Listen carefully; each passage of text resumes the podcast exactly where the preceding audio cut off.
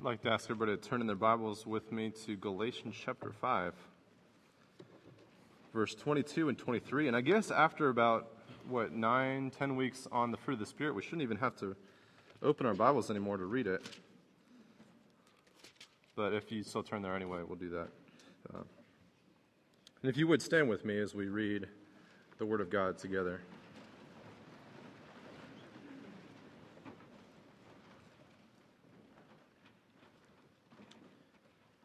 Father, we ask you to open our eyes to your word this morning. Lord, that we pray that, uh, that your word would be clear to us. God, that you would speak uh, through your word, that we would be receptive to what it has to say for us this morning, we pray. In Christ's name, amen. This is Galatians chapter 5, uh, 22 to the end of the chapter. But the fruit of the Spirit is love, joy, peace, patience, kindness goodness, faithfulness, gentleness, self control. Against such things there is no law. And those who belong to Christ Jesus have crucified the flesh with its passions and desires. If we live by the Spirit, then let us walk also by the Spirit. Let us not become conceited, provoking one another, envying one another. This is God's inspired word for us today, so please be seated.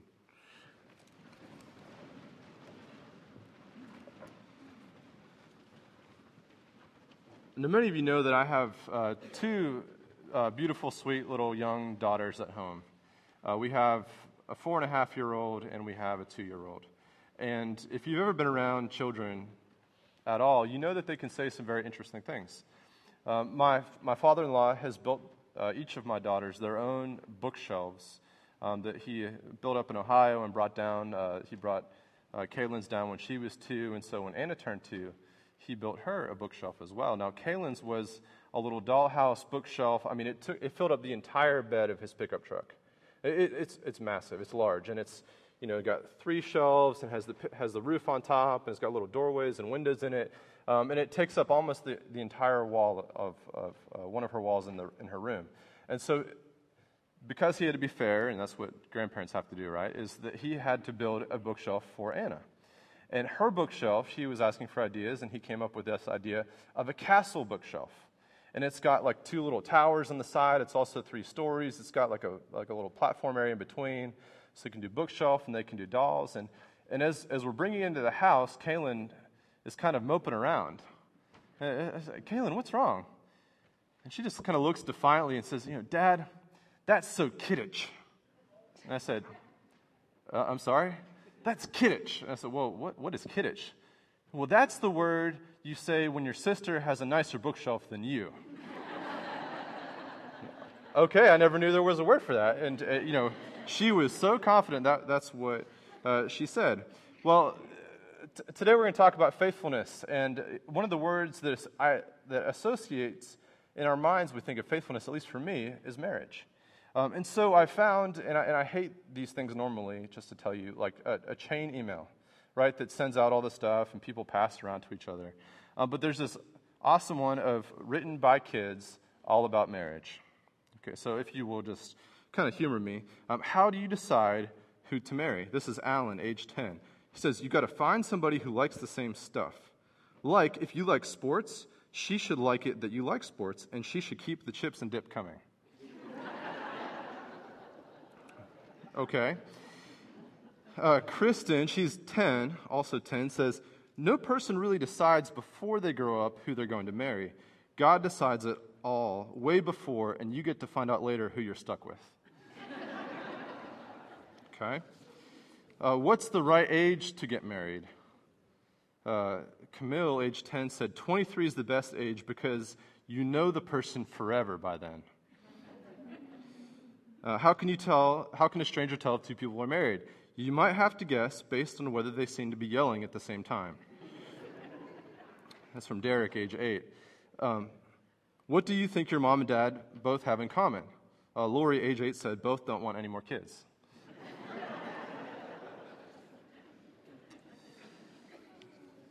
Lynette, age eight, what, what do most people do on a date? Dates are for having fun, and people should use them to get to know each other. Even boys have something to say if you listen long enough. Okay. Um, on the first date, this is Martin, age 10, they just tell each other lies, and that usually gets them interested enough to go for a second date.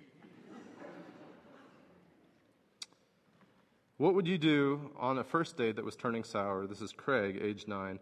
I'd run home and play dead. The next day, I would call all the newspapers and make sure they all wrote about me in all the dead columns.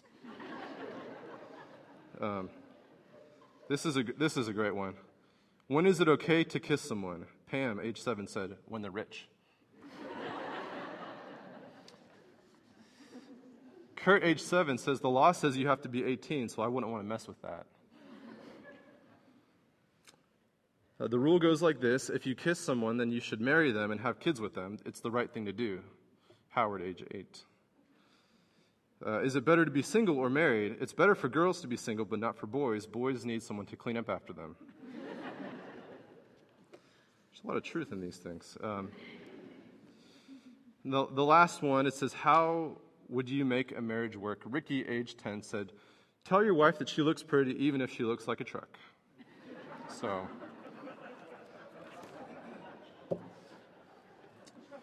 So, so faithfulness, okay? Faithfulness. This is one of those fruit of the Spirit that goes along with everything else that we've been talking about. And the fruit of the Spirit, right? It's, it's a singular thing. There's, there's these nine different aspects of it, but it, it manifests all of them together. So we're not just given one, we're given all. Faithfulness, this is contrasted with some of the words that we find earlier, which are like cunning and deceit and falsehood. It means trustworthiness and loyalty and steadfastness. And we know that Christians are called to faithfulness. 1 Corinthians chapter 4 verses 1 through 1, 1 and 2 says, this is how one should regard us as servants of Christ and stewards of the mysteries of God. Moreover, it is required of stewards that they be found faithful. So, how should one regard a Christian as a steward of Christ, as servants of Christ and stewards of the mystery of God, and a steward, what is required of them, that they be found faithful? When the apostles were looking for some people to handle some of their some of these important tasks that they had in, in the book of Acts. Uh, there were some, some widows, some ladies that weren't receiving the food that they were supposed to get, and they had to appoint uh, seven people, we call them deacons, uh, Stephen being among them. And Stephen gets this um, designation that he was a man full of faithfulness and of the Holy Spirit. So, faithfulness and the Holy Spirit go together, they go hand in hand. That, that these two things, the fruit of the Spirit, is a result of the Spirit. So sometimes we could say, like, you know, I want to have more faithfulness, but faithfulness is a result of the Spirit of God working in us. It goes hand in hand. And so if we want faithfulness, we've got to kind of turn and go, how do we start with this? Well, faithfulness starts with the small things. Okay, it starts with the small things. If you would turn in your Bible to Matthew 25.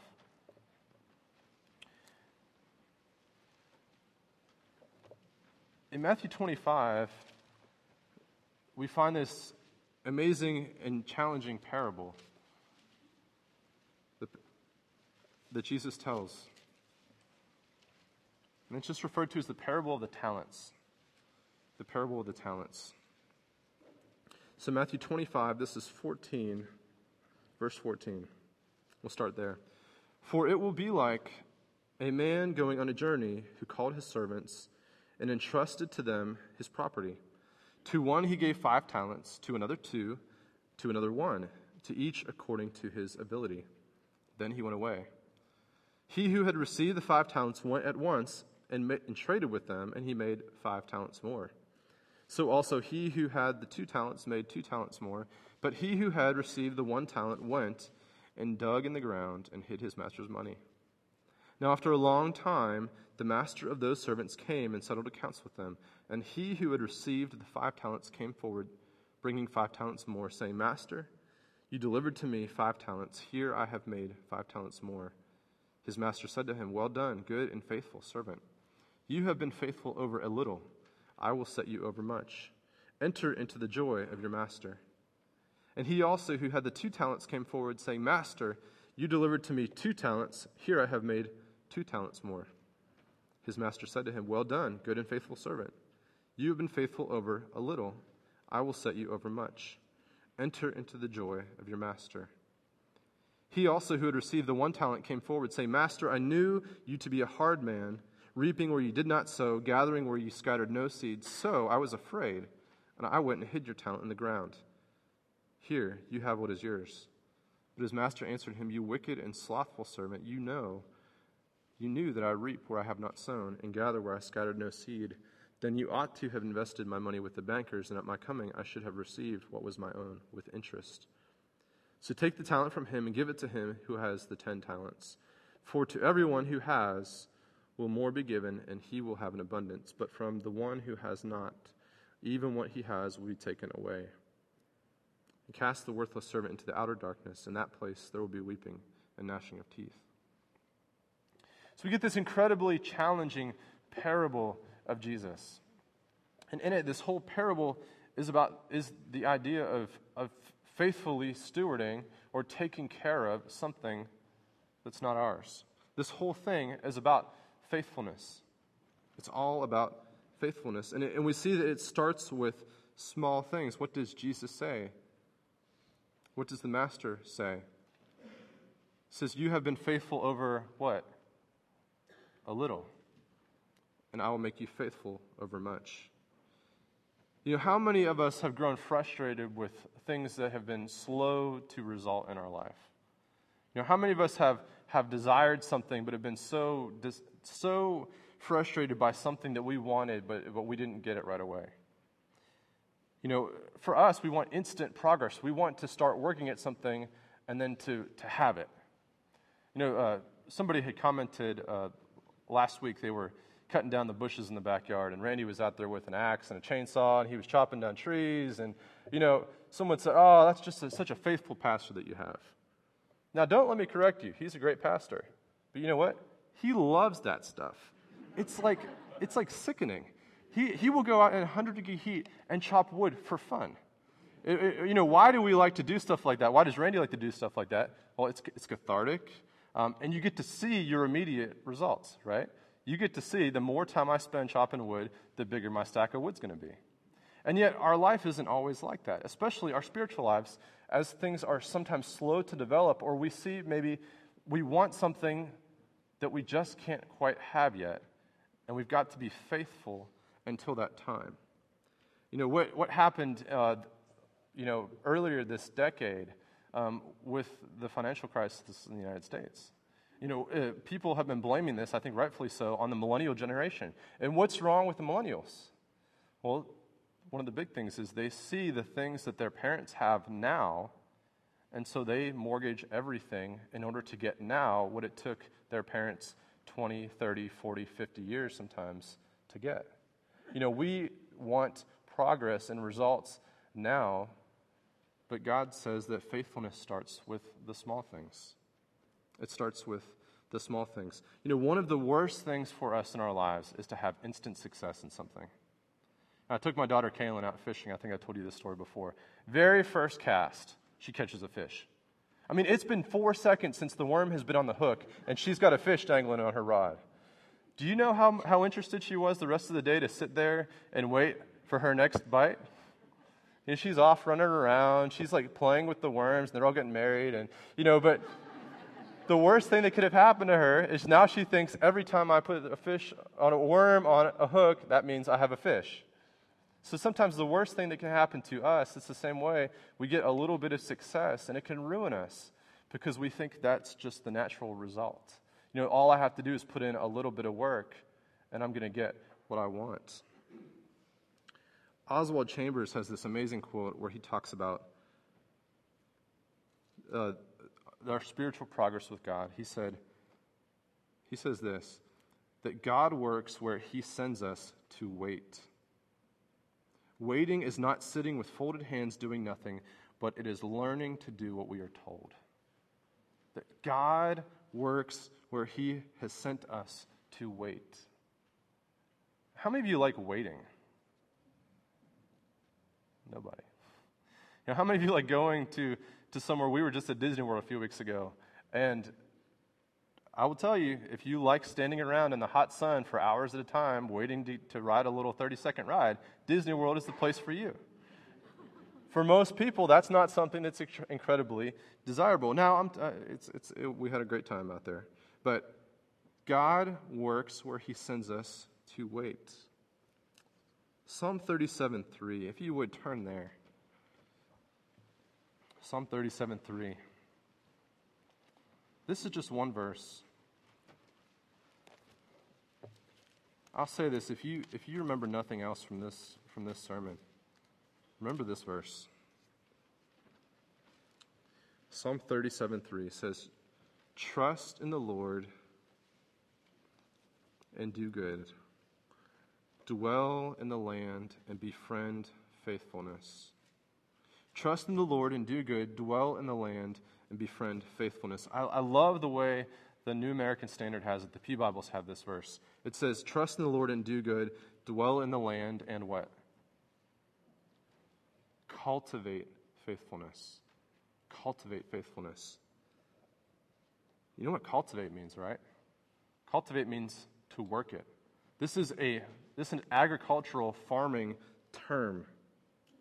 To cultivate a field is to work the field. It's to plow the field. It's to sow the field. It's to weed the field. It's to water the field. It's to harvest the field. And this is a time consuming process. That's why Psalm says cultivate faithfulness. This is a time consuming process that's all about the little things. It's all about the small things and it's labor intensive. Farming is not easy. That's why nobody wants to farm. Okay? Well, people like to farm still. No offense to the Darwins over here, but you know, people like to farm, but it's not an easy thing. Cultivating faithfulness is not an easy thing. And all faithfulness, all faithfulness, all, all of our material and worldly faithfulness, all flows out of and starts from our godly faithfulness.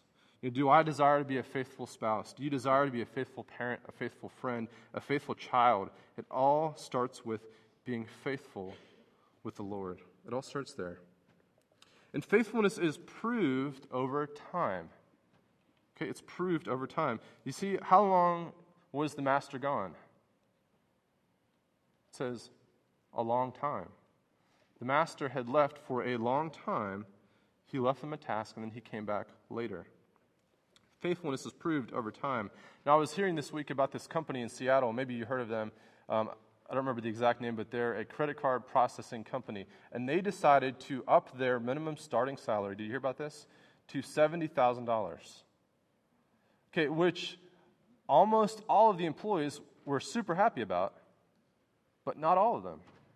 And you're thinking, why in the world wouldn't everybody be happy about making close to six figures. Well, some people had been there a long time.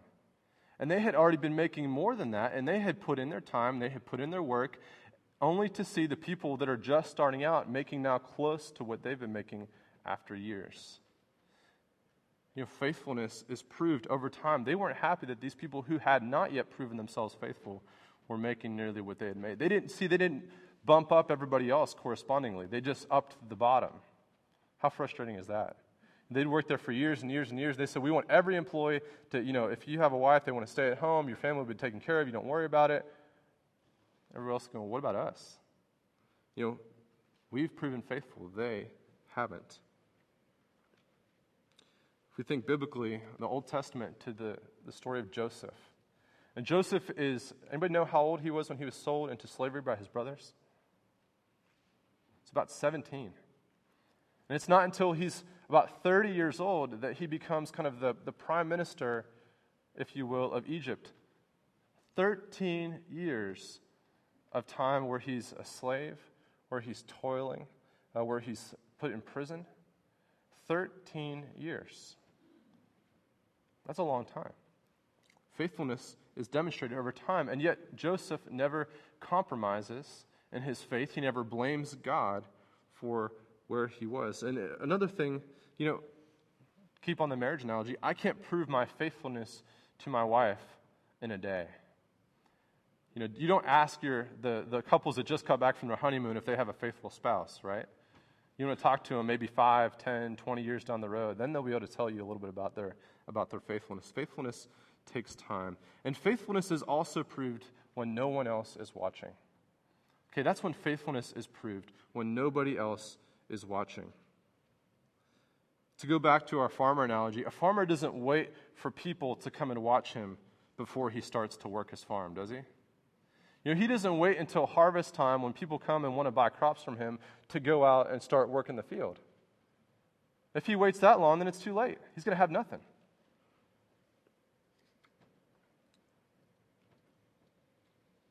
We see biblically that Jesus often goes out by himself to pray. He goes and he leaves his disciples, and he would go on top of a mountain, or he would go out in a boat, or he would just go to be alone, cultivating his faithfulness to the Lord, spending time alone when no one else is watching.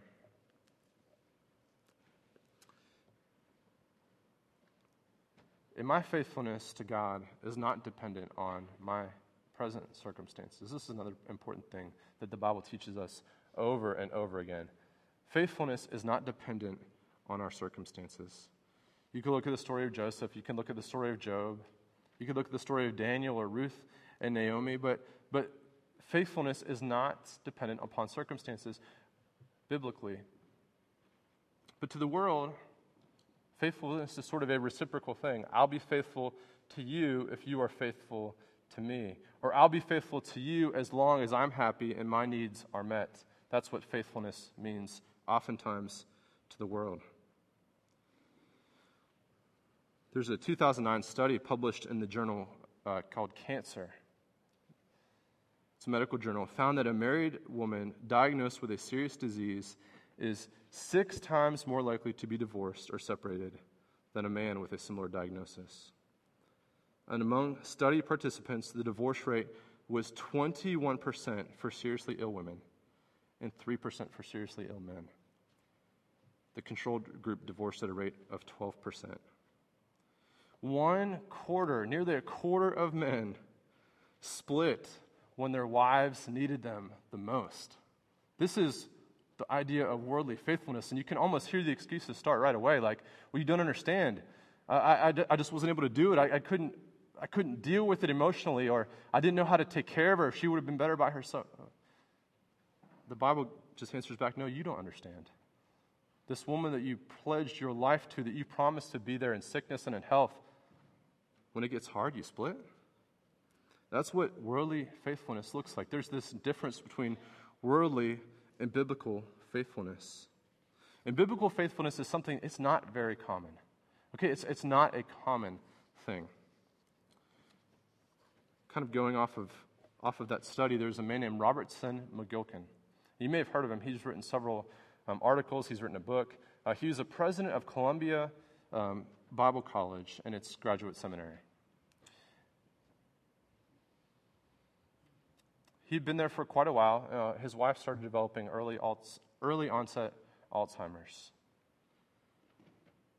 Okay, a good many of his colleagues, even some of his Christian friends, had encouraged him you know, Robertson, your, your wife is important, but the Lord is more important to you. The job that you have is more important than, than your family. Um, you're serving God is more important than your family, so we really think, you know, that you ought to find someone else to take care of her or find for her a place to go. And he said he thought about it and prayed about it, and he realized that God had called him first and foremost to care for his wife. So he resigned his position uh, in 1990 in 1993, his wife stopped recognizing him. On September 20th of 2003, his wife died at the age of 81, and he had taken care of her full time for 13 years. For 13 years. And he wrote in his book, he said, This was no grim duty to which I stoically resigned. However, he said, it was only fair. She had, after all, cared for me for almost four decades with marvelous devotion. Now it was my turn. And such a partner she was. If I took care of her for 40 years, I would never be out of her debt. Okay, this is uncommon faithfulness. Now, I, I understand, and some of us might be thinking that's, that's crazy. You know, he had every right, he did have every right to do whatever he wanted, whatever he needed to do, but he felt that God was calling him to show faithfulness to his wife. So for 13 years, he took care of her full time. B.B. Uh, Warfield is another. Uh, he's another theologian. He, he wrote some great books back in the late 1800s, early 1900s. Um, he wrote extensively on the inerrancy of Scripture, and a lot of what we have today uh, from the Reformed uh, conservative faith tradition is based on some of the stuff that B.B. Warfield wrote. He had a very similar experience happen to him. 1876, at the age of 25, he married his wife and they took a honeymoon to Germany. On their honeymoon, during a fierce storm, his wife was struck by lightning and permanently paralyzed. Okay. He then spent the rest of their marriage without going away from her for more than two hours at a time. And he did this for 39 years. He was the faculty at, he was a prestigious faculty at one of the most renowned seminaries in the world who was fully devoted to caring for his wife for almost four decades. See, unlike the story of Joseph who suffered but, but then was exalted, we have stories of these men. There was no kingship at the end for them, only spectacular patience and the faithfulness of a man and a woman through decades of marriage that was never planned, or at least not planned by men. This is the uncommon faithfulness of the Holy Spirit. This is something that you don't see every day. And how do we know faithfulness? We know it by great examples like men like this. And obviously, we could tell you that there have been great, far greater examples of women who have stuck with their men because women just do that. They, they stand by them. But we know faithfulness first and foremost because God is faithful. Last week, Randy talked that, that God, who is good alone, God. We see who is faithful alone. It's God. If you would turn to Revelation chapter 19. Revelation chapter 19, this is like the very end of the book. This is right before um, what's called the wedding supper of the Lamb.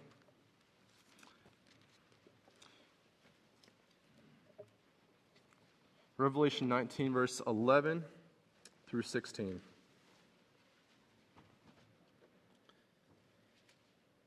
Then I saw heaven opened, and behold, a white horse. The one sitting on it is called Faithful and True, and in righteousness he judges and makes war. His eyes are like a flame of fire, and on his head are many diadems, and he has a name written that no one knows but himself. He is clothed in a robe dipped in blood, and the name by which he is called is the Word of God. And the armies of heaven, arrayed in fine linen and white and pure, were following him on white horses. From his mouth comes a sharp sword with which to strike down the nations, and he will rule them with a rod of iron. He will tread the winepress of the fury of the wrath of God the Almighty. On his robe and on his thigh he has a name written King of Kings and Lord of Lords. The rider of the white horse is, of course, Jesus. We see that his name is faithful and true. His name is the Word of God. His name is the King of Kings and Lord of Lords. But faithful and true, that's who God is. Faithful and true. Lamentations 3:22 says it's the mer- it's, it is of the Lord's mercies that we are not consumed because his compassions fail not they are new every morning great is thy faithfulness we see all throughout the Old Testament that God is faithful in keeping after his people, these people that he has rescued time and time again, only to see them fall into unfaithfulness to him, and yet he keeps providing an escape. He keeps providing a way out. He keeps turning their hearts back towards himself only to see them turn away.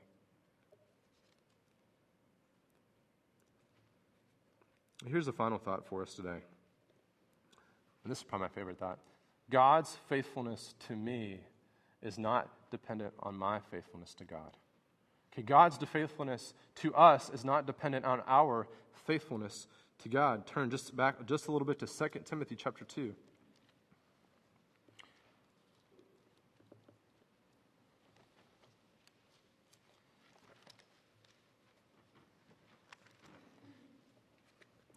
2 Timothy chapter 2, 11. 11 through 13. Paul writes, he says, The saying is trustworthy. For if we have died with him, we will also live with him. If we endure, we will also reign with him. If we deny him, he also will deny us. If we are faithless, he remains faithful, for he cannot deny himself. So if we are faithless, God remains faithful. God's faithfulness is not dependent on my faithfulness to him. If I have been faithless, if I have failed God, if I have failed my spouse, if I have failed my family, if I have failed in the calling that God has given to me, God is still faithful. And He can still work in our lives through the Holy Spirit to cultivate this faithfulness. But it all starts on our knees. Faithfulness starts with the little things, it starts with the small things spiritually, it starts with prayer and scripture reading, it starts with worship, it starts with spending time with the Lord, it starts with faithful stewardship, it starts with giving and serving. And all these little things, this cultivate the faithfulness that God has given to us. Trust in the Lord and do good. Dwell in the land and cultivate faithfulness. I think we all want that. We all desire that. We all want to hear the master say to us at the end, Well done, good and faithful servant. You've been faithful over a little, and I will set you over much. Enter into the joy of your master. Let's pray.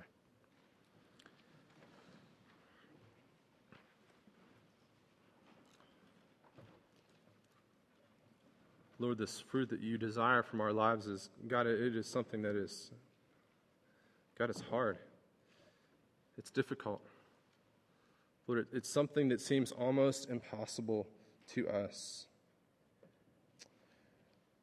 Lord, and there are so many difficult times in our life where it is so hard to be faithful to you in the midst of the circumstances that are present. And yet, Lord, we know that you are there with us. God, that you are always faithful to us, even when we are faithless to you. God, we're encouraged by the word of Oswald Chambers again when he says, God does not give, not give us, not give us, give us, oh, gives us life as we overcome. The strain of life is what builds our strength. If there is strain, there will be no strength.